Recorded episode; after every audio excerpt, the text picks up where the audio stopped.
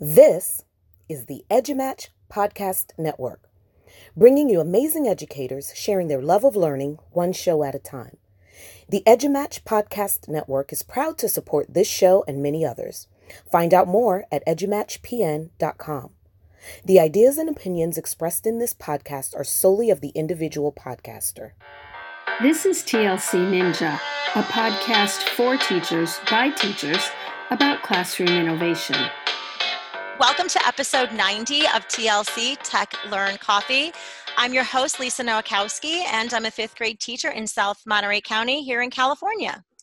And I'm Nancy Minicozzi, an instructional technology coach in Beverly Hills, California. And just as a reminder for our podcast, we, it's only a 15 minute format because ain't nobody got more time than that. No, they don't. And our coffee fact did you know that coffee can be just as tasty for your outside as your inside? Bear Care Coffee Scrub claims to exfoliate. Some of them even, some of the lines hydrate and maybe even deal with your cellulite. I certainly could use that. Anyway, uh, the body scrub's made from coffee robusta seed powder. We haven't tried it, but you never know. Could be interesting.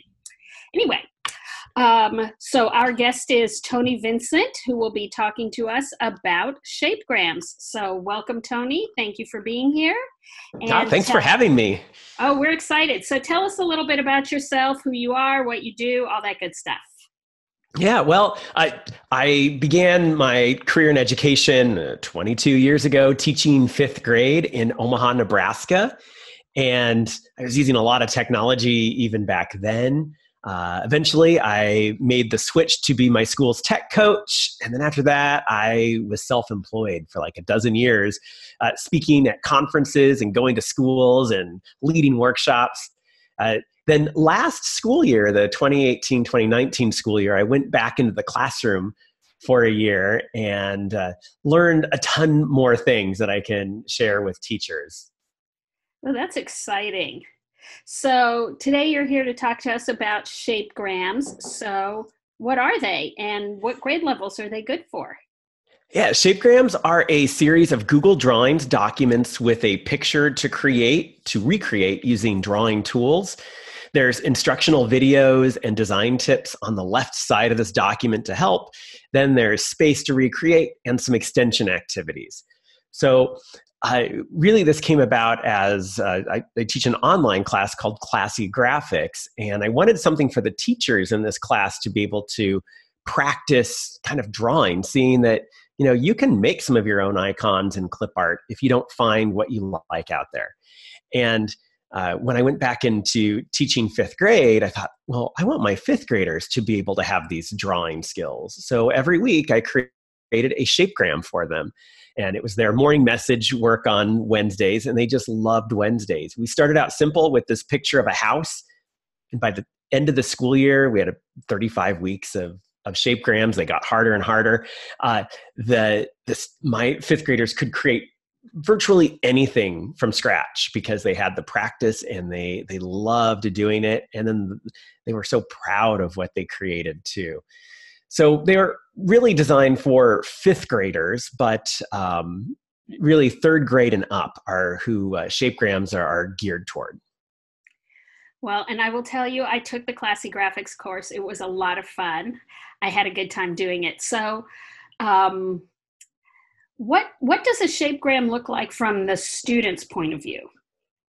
Yeah, so the I tried to make it so friendly for teachers that it's like a grab and go activity that a teacher just gets the link, shares the link to students and then I really do all the teaching, everything inside of the document for a teacher so that they can be used for centers or extra time or a morning message, you know, something that it doesn't have to be teacher led. But the teacher does need to get the link to the students through Google Classroom or uh, through email, learning management system. There's even QR cards that you can print to get students there. So the students watch the video, and oftentimes teachers show the video to the whole class because students are so excited to dive in and recreate the picture that they'll skip the video. And um, every video, I introduce more and more skills. So it's really something good for them to watch. Um, plus, the video is filled with puns and dad jokes. So hopefully that entices them to to uh, watch or it makes them roll their eyes one of one of the two things. So well, the, the students you know go ahead. No i was going to say so it's good for the teacher um, also because they don't have to do anything no, yeah. If, if um, yeah, students just get the document and then they recreate it. You know, sometimes teachers have them turn it in when they're done, but that's not really the point. It's just some some practice, some directed drawing. Um, the videos I start out holding their hand pretty tightly and showing them step by step, but then I, as we progress, and there this is a series of 35, as we progress, I let go more and more and have them figure out some things that, that they've been taught earlier. So I leave some gaps intentionally for them to do some problem solving. Then, when they're done and they've recreated the picture, I encourage them to embellish. You know, they, they've recreated mine. Now, what can you do to put your own spin on it? And there's also some enrichment activities off to the side too that have to do with the picture. So um, it, it keeps students busy for a while, but it's a good busy. It's, it's worthwhile. So let me ask you, um, how much time, if you say you do it on Wednesdays like you did, how much time should a teacher expect to take on this? I gave my students a half hour, 35 minutes while I met with some small groups in the mornings on Wednesdays. And they wouldn't always get done during that time. So then it became something they could do when they were finished with their work throughout the week. Uh, so it, it could it, they're taking more time than I originally thought. I wanted an activity that you know it's a half hour and you're done. But students, especially when they want to get creative with it, they take some more time. So, uh, you know, a half hour initially, and then maybe let them step back in and, and revisit a, a couple times during the week would be great. So, Okay, so that sounds good. Um, how do they help students learn? Well, they, there's a lot of great things that students learn. I mean, first of all, they uh, get these amazing drawing skills. Where at the end of the year, I remember asking my students, "Okay, we're we're studying the rock cycle. Let's make a diagram of the rock cycle." They all fired up Google Drawings or Google Slides. The the tool, the drawing tools are the same, and they recreate it like they put it together. And then we got to see each other's and we talked about the color choices and shapes and how they drew the different things. It was, it was really cool to see. Um, and then if they did it in google slides they even knew how to turn that into an animated gif so they could uh, really make it into something super cool um, all the while learning you know we, we really want our students to be able to express themselves and oftentimes that's visually making you know what, what they're learning visible. And by going through shapegrams that's, that's one way where students can get these skills to take what they have in their head and get it into the computer and show other people. Plus they get to make their own clip art and their own icons that they use in different projects. Like uh, we we did I had so many examples from fifth grade last year, but um, one of them was that I had a, a group working on a project that really cared about animals, and they found out in Iowa, where our school is, that uh, animal abuse is just a misdemeanor, not a felony, and that really bothered them. That somebody could be so mean to an animal and and not have very many consequences. So they set out on a mission to make it a felony in Iowa and they collected signatures and they created these stickers that was all original. They used their shapegram skills and they created this dog and this officer and this stop sign and they used it looked so attractive that if you sign this, you got to wear the, the sticker. And we see people wearing it around the school. We'd say, "Oh yeah, like the, thank you for signing our, our petition." Um, it's lots of examples like that where students have these skills they, they learn the technology and the drawing techniques and then they they find so many different ways unexpected ways really to apply what they've learned. Well and that's really what we want for kids to do is to apply what they've learned. It's not just i know how to recreate this house but yeah.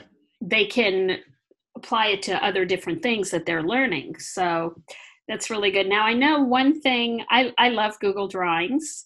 Um, and I actually like them because I'm not super artistic with a pencil in my hand. But what do you say to people who say, "Well, you know, I'm I'm not artistic," or "I'm I'm not good at Google Drawings. I can't draw." You know, what? A couple things. One is with, with Google Drawings, uh, the teacher doesn't have to know a thing other than sending the link to students. Um, but the other is then I encourage you, if you don't feel like you're artistic and don't have the skills, do the shapegrams yourself as well. Get your own copy of the document and go through the series because you really will pick up a lot of things. And, and that's what I'm hearing from teachers. Like, every every week i am learning something my students are showing me i'm looking over their shoulders and they're like hey look and i didn't know we could do this so you don't have to be artistic and you could become more artistic if you wanted to do them yourself as well well that's great so um, shapegrams are sound really cool um, are they free uh, yes, some of them are. So they take me two or three days to make each one. So it's it's been a huge time commitment. So I can't offer them all for free, uh, but I do offer the first three. And uh, the the first three, even if you just stop there, uh, your students get a lot of skills and they they they they're doing some quality activities while they do it. And then to get the rest it, membership for for 365 days membership gets you access to all the available shapegrams i'm still publishing and creating the series so there's one new a week. And uh, then you also have the license to share with your students as long as you keep your membership active. So it seems like a pretty good deal um, and how would people go about doing that? Do you have um, a link for that or? Yeah, shapegrams.com. All right. Well, that seems super easy. So, um, any closing thoughts that you have, or any any other comments you'd like to make before we wrap I up? Just, I I've done I've done a lot of pretty cool things and a lot of cool projects but shapegrams i think tops it all. It's a combination of everything i've i've learned in, in graphic design and video making and teaching and i get to wrap it all up and give it to teachers in, in a way that's easy for them to use. So it, it, I, I just couldn't be more excited about it and i love uh, seeing uh, all the tweets and instagram posts online of shapegrams getting used in classrooms. It, it's, it's really neat to see and i'm having a blast making them well, that's great, and it, and your passion for it really shows through. And and I have to say, I know you're here to talk about shapegrams, but anybody who feels like they're not artistic, you should totally check out the classy graphics too. I had I had a lot of fun when I did that course, so it's great to talk to you, kind of in person semi semi yeah. IRL. I'm not a um, pre-recorded video this time. Definitely not. Um, we can tell. So um, thank you so much for being on.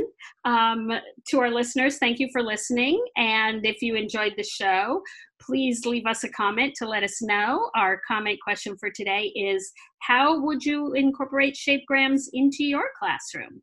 So hope to hear from you about that. Uh, please join us on Wednesday, December 18th. Our guest will be Sissy Lola, and she will be talking to us about maker spaces.